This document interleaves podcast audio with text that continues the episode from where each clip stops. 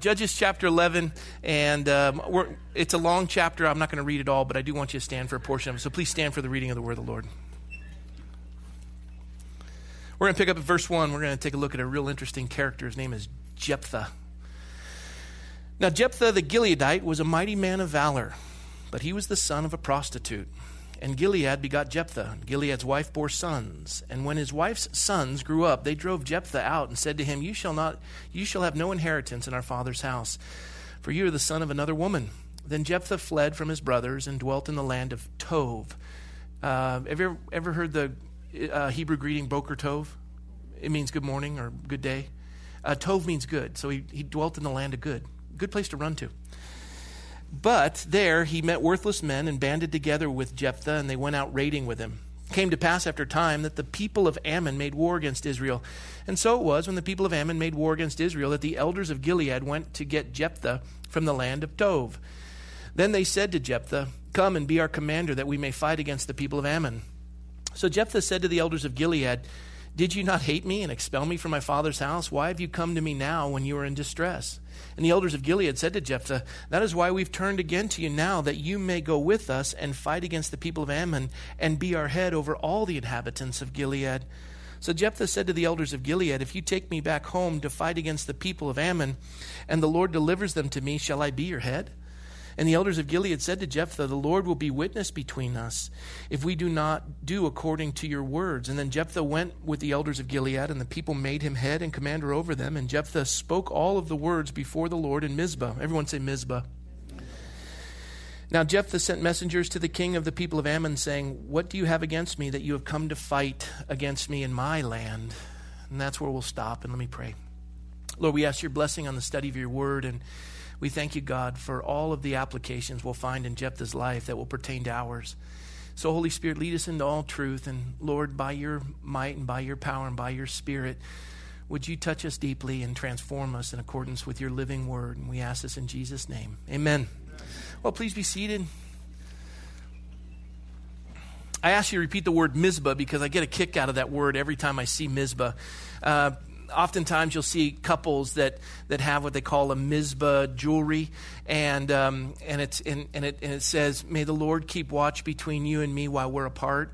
And one couple wears one half of it, and the other couple wears the other half. And then when you come together, you put it together, and face a little heart, and has the verse. It's just so sweet. It just is the best, isn't it? But the context of the verse is what cracks me up, because every time I see one of those, I'm like, "You have no idea what you're wearing." Because it's written to Jacob and Laban, and really what they're saying to each other is, "Listen, you scoundrel, may God watch you while we're apart so that you don't cheat on me." Isn't that lovely? Just put that together. Well, this is a Mizpah, and really what the people of Gilead are saying to Jephthah is, "Listen, if we don't keep our word, may the Lord do to us terribly, and may he condemn us for not keeping our word to you. You will be our leader." And we see this guy, and he does it, interestingly enough, he does this in Mizpah, which is where it originally began with Jacob and Laban. And so they're in this location. Now, we studied Samson last week, and Samson was dealing in the south with the Philistines. In the northern regions of Israel, they were dealing with the Ammonites. And the Ammonites, Moabites and the Ammonites, came out of an incestual relationship that Lot had with his two daughters. And the sons that were born were Moab and Ammon, and that became the Moabites and the Ammonites. Right? And so the Ammonites are now oppressing the Israelites in the northern region, and they're obliterating them. And you got Jephthah here, and he has gone into the land of Tov, the good land on the other side of the Jordan, and he's put together a band of raiders, and it says worthless men. It doesn't mean worthless as far as their value before the Lord. It means that they're poor, they're impoverished, and it's much like David's mighty men that began with him. All those who are indebted, distressed, and discontented gathered to David in the cave. And these are those folks. They're the distressed, indebted, and discontented. They have nowhere to go, so they hang with him. And the raiding parties are kind of like Robin Hood. They're going and they're attacking the Ammonites to bless the Israelites. And they're looking out for people's farms. They're protecting the region. They truly believe it to be God's territory. They're defending it, even though the nation of Israel isn't unified in defending it for them. He's doing it, but he's doing it on the other side of the Jordan because the Gileadites don't want him there. And his father is Gilead.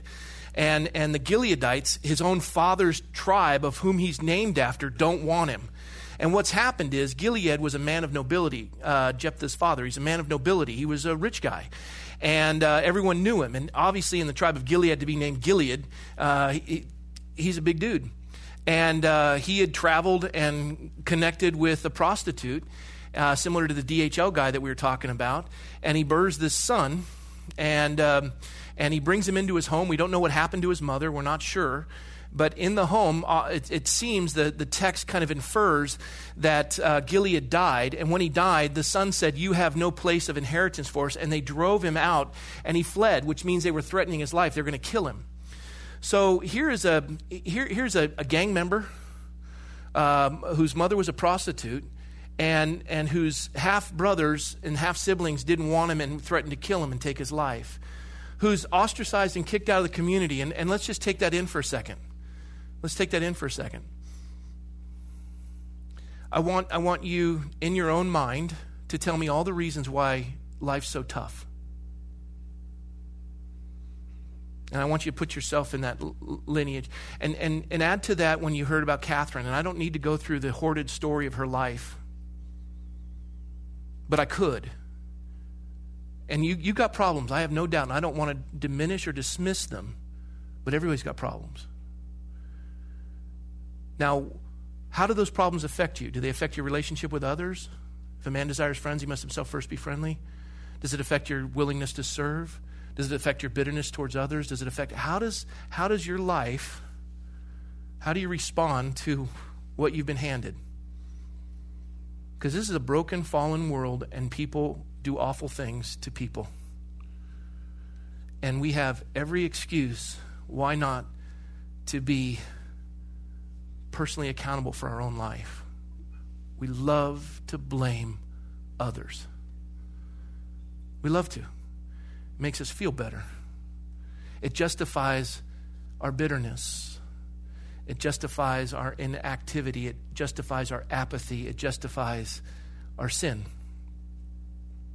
And then we go from being a victim to being a victimizer. And here you have a man by the name of Jephthah who has every reason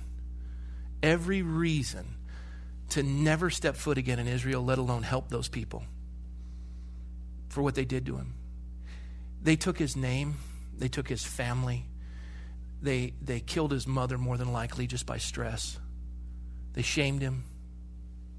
His father considered him a bastard son. His half-siblings didn't want anything to do with him.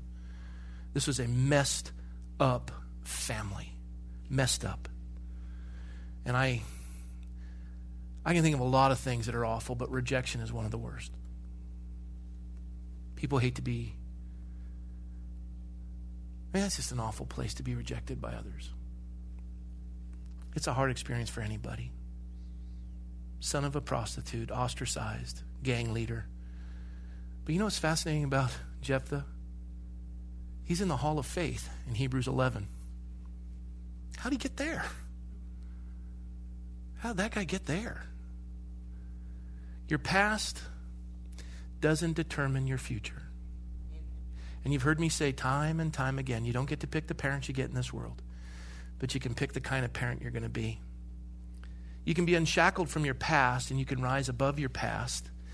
You can get past your past. But it has to be a choice. You may have no control over the character of your ancestors, right? But you can determine your destiny and that of your descendants. As for me and my house, we will serve the Lord. Apostle Paul says, forgetting what is behind, striving for what is ahead, taking hold of that for which Christ Jesus took hold of me. One author says, stop making excuses and blaming your circumstances for your lack of achievement. We have every reason why we can't. You want to talk about why would those 5 girls have any business seeking an education at a university in America? They have so many excuses to justify their lack of achievement. And we're all victims. Or does the Bible declare that we are more than conquerors? I can do all things through Christ who strengthens me. That's proof for you, those girls. Catherine is proof. I think of my friend David Lane. I just watched him. I was with him Thursday and Friday in Orlando. I remember David, he didn't have two nickels to rub together. And one of the most generous men I'd met, I met him in 2005 and just started to watch his life. And I was stunned. I was literally stunned as I'm watching a video of him on Fox News. To his left is Franklin Graham and to his right is Pastor Jeffers. And there's David Lane, national television on Hannity, talking about the Lord. And I'm stunned by that. And I had just gotten back from an event that God used him to put together, and there was Trump and Rubio and Huckabee, and they were all there, 800 pastors in a room. A remarkable man. But I know the backstory. His daddy left him when he was 6 months old, and his older brother was 16 months old. Left him in a trailer in Oklahoma while his dad went off to go sow his oats. His daddy ended up in Louisiana, married the beauty queen, state beauty queen. Had two kids from that woman. Ended up becoming the largest car dealer in Louisiana in the Chevy Hall of Fame. Man had more money than the Pope has appointments. And his daddy didn't want anything to do with him. And David grew up alienated, ostracized, bastard son. His older brother died of a drug addiction. And David would, by his own testimony, he was the wildest man that ever lived. People who know that he came to Christ said, "There's no way." That's how he was. I'm shocked. I'm really? He says, yeah. He said, in the summers, I would sell Bibles in the South, and in the day, and at night, I'd be drunk. And he said, I tried to reconnect with my father, went to live with him, and my dad gave me a car to drive, and my half-sister told the manager of the dealership, "That's a car I wanted, and just remember who the real Lane is." And that was his life.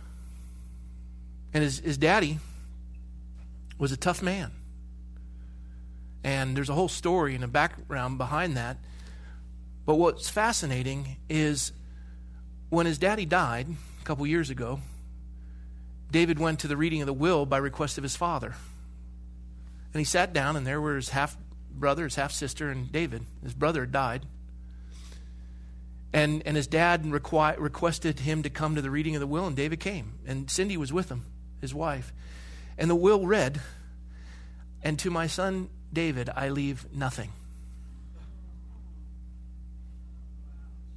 Why don't you come to the reading of the will and let me just slap you in the face while I'm dead? And you got rejection issues? We all do. We all do. What's fascinating about David is his daddy had written that and probably wasn't thinking about it the few weeks he had remaining on this earth before he died. And David had reached out to his father and put all that aside and forgot what was behind and striving for what was ahead, taking hold of that for which Christ Jesus took hold of him, and said, "Dad, what can I do for you, Dad?" And he would minister to him and love on him on his deathbed. And his daddy would say, "Why are you here?" And David had the privilege to lead his dad to the Lord. And you know what his dad said before he died? 2 days before he died, I think it was, David said, "Dad, what, are you going to leave me?" No, he didn't say that. You know what he said to his dad? "Dad, what can I do for you? What can I do for you, Dad?" He said, "David, I'm proud of you. You've done real well." He said, "We got a good name. I want you to take it and carry it." He says, "I will, Dad." His dad died. He went to the to the reading of the will, and then, you know, that was written years before. And David thought, "I may not got anything in the reading of the will, but I got the best part, a name." Ecclesiastes 7:1 says, "A good name is like a precious fragrance. Better is the day of a man's death than his birth." And that name, Lane, was on Fox News defending the Judeo-Christian ethic of America. That name is having an effect on the nation. And yeah, you can clap for that.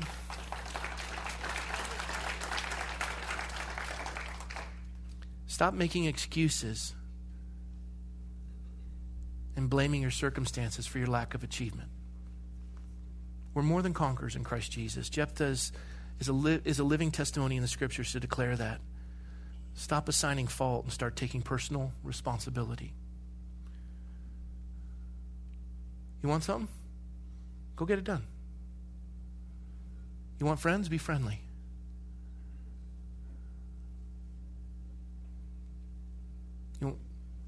This is our accountability before the Lord. He's given us everything we need in Him. I think about our nation, and we are a nation of victims. And listen, I don't want to dismiss folks who are struggling with addiction. If there's anyone in the room who understands addiction, I get it. I know the struggle. And I know the pity parties that I went through and all the struggles. I get it. I know the draw and the temptation and the struggle in the midst of it. I get it. But you know what's fascinating about us in America today? We no longer have alcoholics in America. We no longer have drug addicts. We just have people who have been stricken with a disease called alcoholism. Now, I agree, there's a propensity towards alcoholism. But to call it a disease, if alcoholism is a disease, then it's the only disease sold in bottles, advertised on TV, self-inflicted by the will of man, has licensed outlets to spread it, produces revenue for the government, brings violent deaths on our streets and our highways, has no germs or viral cause, propels one's health to self-destruction, and it increases crime. If it's a disease, why don't we eradicate it? But we repealed those laws, as I recall. And rejection's hard to accept. And we love to blame others when we face rejection. And the thing that amazes me about Jephthah is he had every reason to blame his circumstances for his lack of achievement and his family for why he wouldn't engage. But he didn't. He didn't. I think about folks who've experienced rejection, and I wrote a few of them down. I got a kick out of all these. You've heard of Harrison Ford, right? Star Wars, Indiana Jones. When he first started out, he was told by a number of movie executives that he didn't have what it took to be a star. Those people are stupid. This one's great. Walt Disney, he was fired from the Kansas City Star in 1919. His editor said he lacked imagination and had no good ideas. One of my favorite authors, Rudyard Kipling, he was the author of Jungle Book and Rikki Tikki Tavi and Captain's Courageous. He was fired from the San Francisco Examiner in 1889, and he was told by an editor that he didn't know how to use the English language. Oprah Winfrey was fired from a job as a TV reporter because they said she was unfit for TV. That may be true. I don't know. The Beatles were rejected by several recording studios. One of the record labels famously said that the Beatles have no future in the music industry. But the coolest story is Clint Eastwood and Burt Reynolds. They were best of friends. And they were both fired from Universal Studios on the exact same day. And Burt Reynolds was recounting in an interview about that day. And he said, I was told I couldn't act. And Clint was told that he walked too slow and his Adam's apple was too big. And as we were walking to our cars, we were quiet. And finally I said, you're in trouble, Clint. I can take acting lessons, but you can't get a new Adam's apple.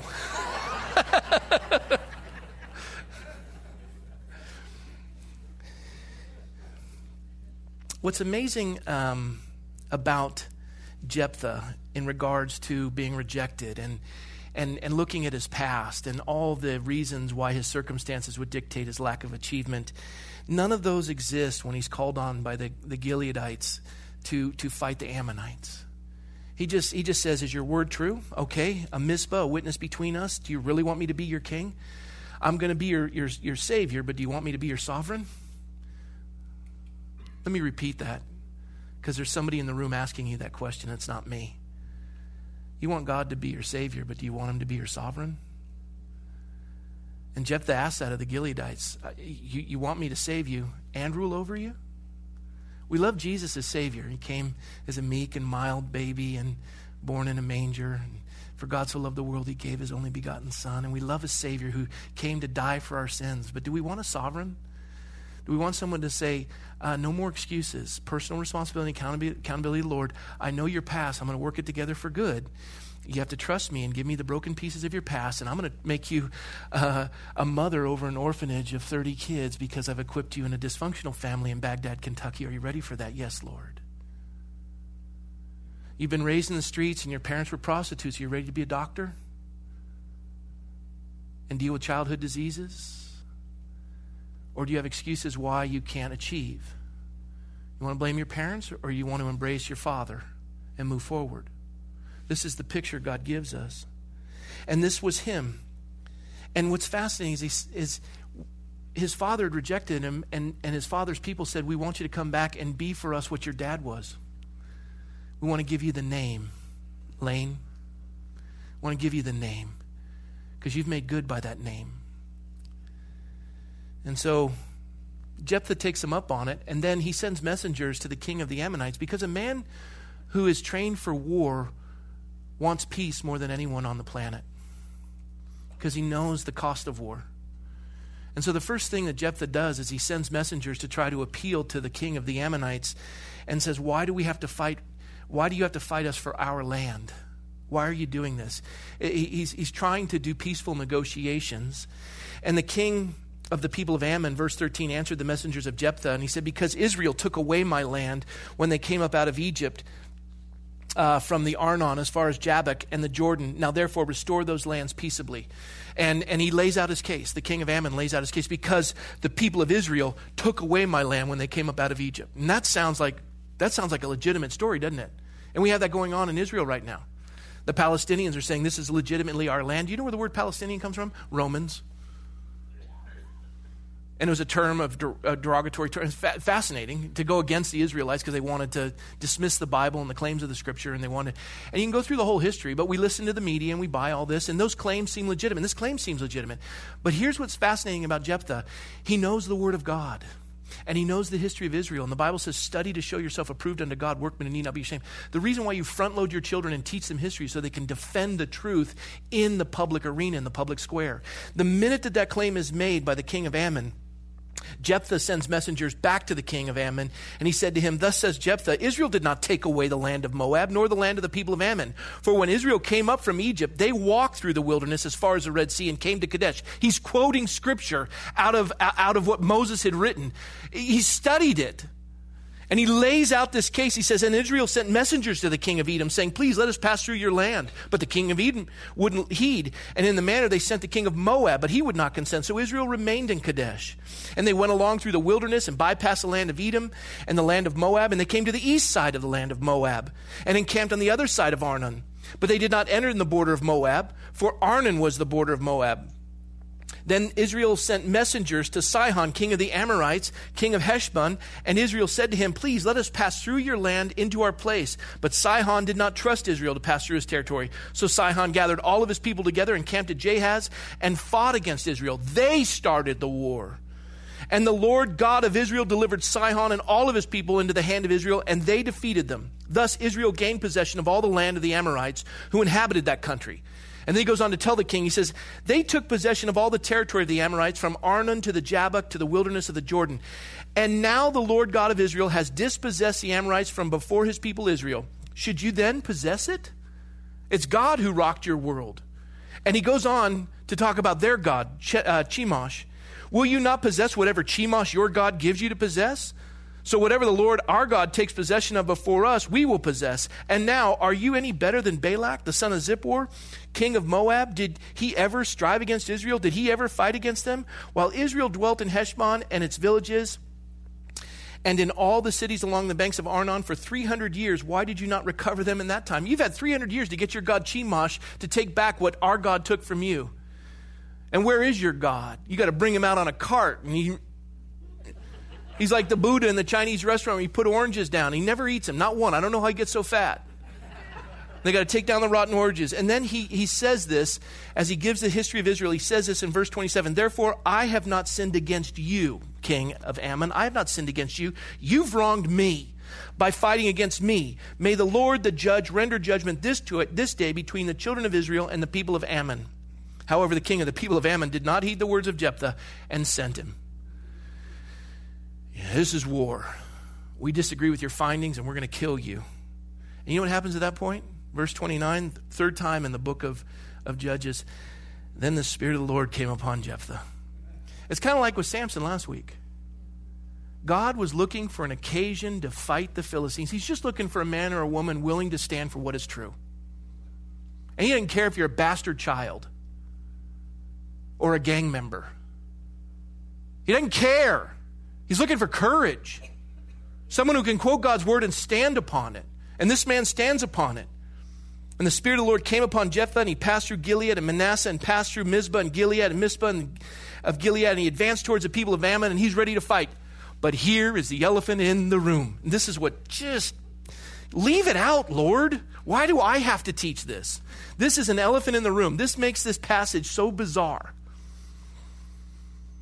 It's almost like I would just like to finish there and we'll pray and we'll go home. You got a really good application about taking personal responsibility for your life, and we covered Jephthah and all that. But God, he just puts in all the sweet noobins and the nitty-bitty bits and the dirty stuff, and it's here. And this one is a doozy. Check this out. He's advancing on the people of Ammon. God, the Spirit of the Lord is upon him. He's just marching in. He's just got that John Wayne walk. He's just going in, ready to roll. And he gets cocky, and he makes a vow to the Lord. How many people have made a vow to the Lord? Please raise your hand. Raise it. I mean it. If you've made a vow to the Lord, raise your hand. I want everyone to see it. Please, we did this first service. Okay, keep them up. For those of you who broke your vow, keep your hand up. Those of you who kept it, go ahead and put your hand down, liars. Go ahead. If you've broken your vow to the Lord, keep your hand up. If you've broken your vow to the Lord, keep your hand up. Would you all look around at these heathens? Is this pathetic? All right, thank you. God bless you. I see your hands. Is this pathetic or what? Yeah, you people are... Wait a minute, I had my hand up. I made a vow to the Lord. I remember one time I was so caught up in the excitement of it and everything. I said, I'll support that ministry and I'll commit this. And I realized I don't have that kind of money. I didn't. I remember the guy going, where's the money? You committed and you vowed. And first of all, don't vow, give. Leave it alone, all right? If I have to get you to vow to give, go to another church. And I told her, I don't have the money. I can't do it. Well, that's going to hang over your head, and you have just, and then there's a broken vow before God, and there's going to be a curse upon you. And I just thought, I'm going to find a new person to hang out with. Watch this vow. And it's a rash vow. And it doesn't even burden him, but watch, here goes. Jephthah made a vow, verse 30, to the Lord and said, if you will indeed deliver the people of Ammon into my hands, then it will be that whatever comes out of the doors of my house to meet me, when I return in peace from the people of Ammon, shall surely be the Lord's, and I will offer it up as a burnt offering. So Jephthah advanced towards the people of Ammon to fight against them, and the Lord delivered them into his hands, and he was hoping that his dog would run out to greet him because he didn't like that little mutt. He defeated them from Aor as far as Minnith, 20 cities, and to Abel-Kerubim, with a very great slaughter. And thus the people of Ammon were subdued before the children of Israel. When Jephthah came to his house at Mizpah, there was his daughter coming out to meet him with timbrels and dancing, for she was his, everyone say, only child. Besides her, he had neither son nor daughter. And it came to pass when he saw her that he tore his clothes and said, alas, my daughter, you've brought me very low. You are among those who trouble me, for I have given my word to the Lord, and I cannot go back on it. So she said to him, my father, if you have given your word to the Lord, do to me according to what has gone out of your mouth, because the Lord has avenged you of your enemies, the people of Ammon. And then she said to her father, let this thing be done for me. Let me alone for 2 months, that I may go and wander on the mountains and bewail my virginity, my friends and I. So he said, go. He sent her away for 2 months, and she went with her friends and bewailed her virginity on the mountains. And it was so at the end of the 2 months that she returned to her father, and he carried out his vow with her, which he had vowed. She knew no man, and it became a custom in Israel that the daughters of Israel went out 4 days each year to lament the daughter of Jephthah, the Gileadite. You read that and you're like, what kind of a church is this? What kind of a book am I reading? This is awful. And in initial reading it is. But this is a translation issue. First of all, there's no word and in Hebrew. And you look at this, and there's a very clear explanation. This is why you study to show yourself approved unto God, a workman need not be ashamed, rightly dividing the word truth. People say, you see in here, this is a problem in the scriptures. It's speaking of human sacrifice, and Jephthah gives his daughter. No, he doesn't. Do your homework. What is continually recited in that passage? Her virginity, her virginity, her virginity. Who cares about her virginity if she's going to get cooked? Right? It has nothing to do with her with human sacrifice. God abhors human sacrifice. He rejects human sacrifice. Read Deuteronomy 12, 28 through 31. He does not tolerate human sacrifice. It sickens him. Leviticus 18, 21. It sickens God. He's not asking for human sacrifice, and 30 pieces of silver is all he had to pay to get out of a vow. I would pay 30 pieces of silver for a stupid vow to get my daughter out of being cooked. Anyone? Bueller? Right? It's not a human sacrifice. I love what commentator Adam Clark says. He says, he agreed that according to the most accurate Hebrew scholars, the best translation is, I will consecrate it to the Lord, or, not and, or I will offer it for a burnt offering. As he wrote, if it be a thing fit for a burnt offering, it shall be made one. If it fit for the service of God, it shall be consecrated to him. Human sacrifice was strictly forbidden by the Mosaic law in passages, like I said, Leviticus 18, Deuteronomy 12, and it is almost certain that Jephthah was familiar with such passages because when he negotiated with the Ammonites, he demonstrated he knew God's word, didn't he? So it definitely was an immature and an improper vow. And I got to say that when you make those, walk away from them. Just walk away from them. Now, marriage is not an improper vow. But making a commitment beyond what you could do, and the only way to fulfill it is to rob a bank, walk away from it. And, you know, some of you make, God, if you let me win the lottery, I'll give you 10%. Like, God needs you. He's like, why are you playing the lottery? That is a stupid vow. Quit playing the lottery and go to church. Don't live in bondage to these stupid vows. I got to tell you a story. I'm limited in time, but I got to tell you a story. I was engaged to be married to another woman. You've heard the story, terrible story. And the engagement was broken off. If you haven't heard the story, you'll hear it in the course of another 15 years if God gives me that long. And at that point, I'd been so hurt by the pastor and by my fiance that I just had said this rash vow. I just said, I'm done with women. I'm not dating anyone for at least a year. I'm finished. And there was a girl that I was really sweet on. Her name was Michelle.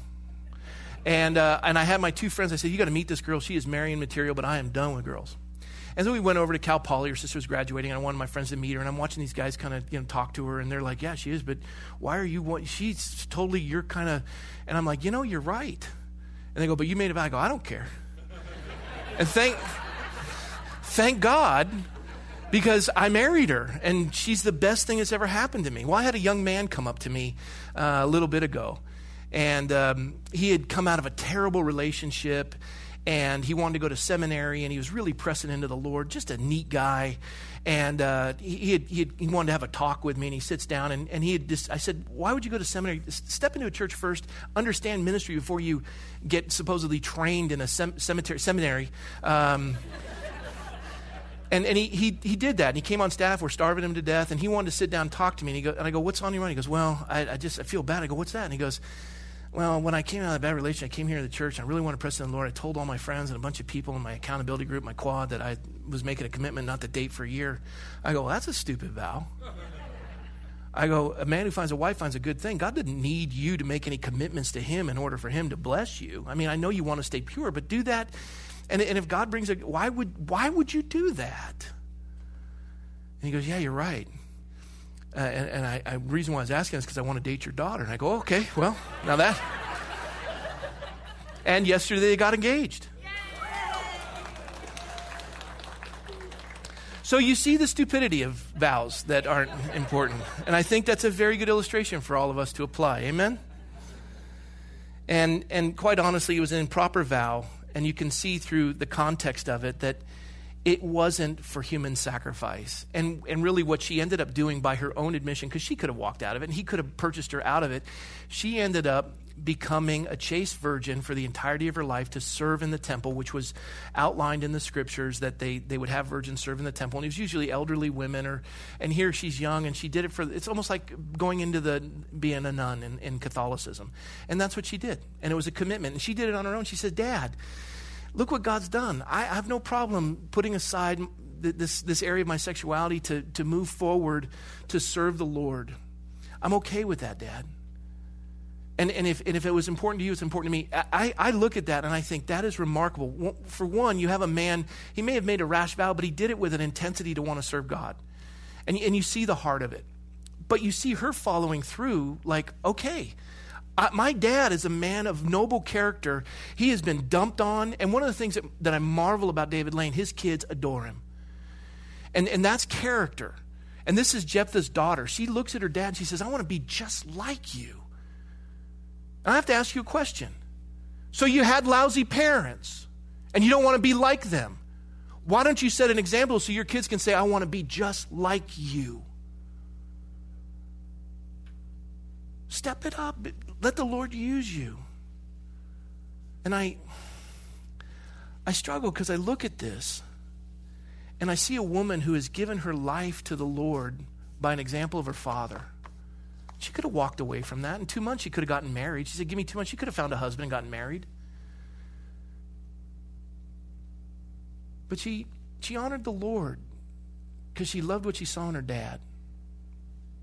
And I would say to all of us,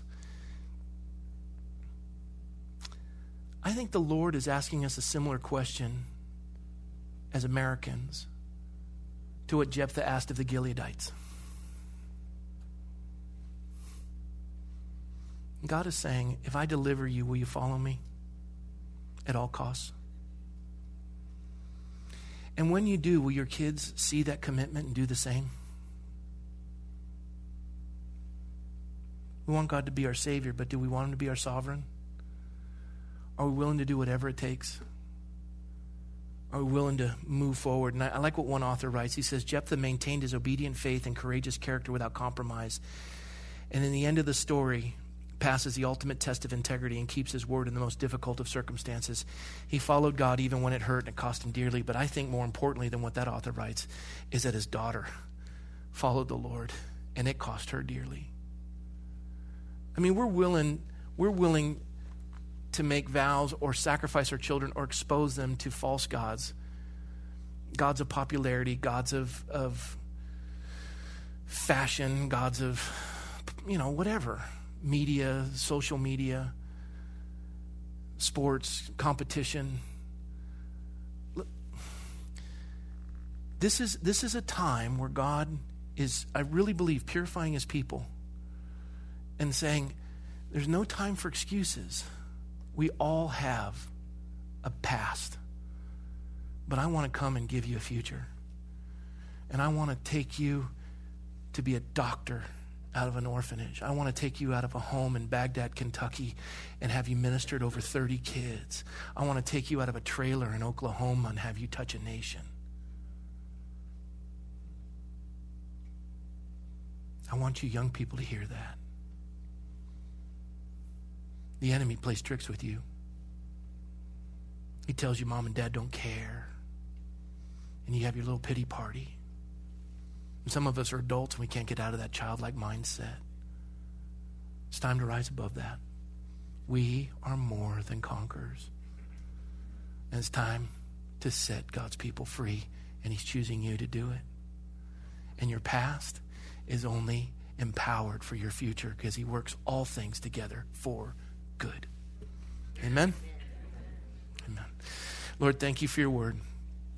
And Lord, as I heard someone echo, good word, your word is good. It's living, it's breathing, it's sharper than a two-edged sword, able to divide the thoughts and the intents of the heart. And today, Lord, we've seen how you can take a gang leader, a bastard child, a man ostracized by his family, run out on rails, threatened to death, neglected and forgotten, and empowered by your Spirit to deliver the ones that hurt him originally.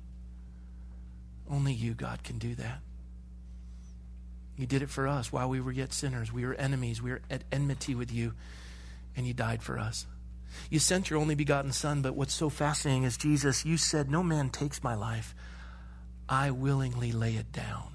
You could have disobeyed the Father, but you were obedient unto death, even death on a cross.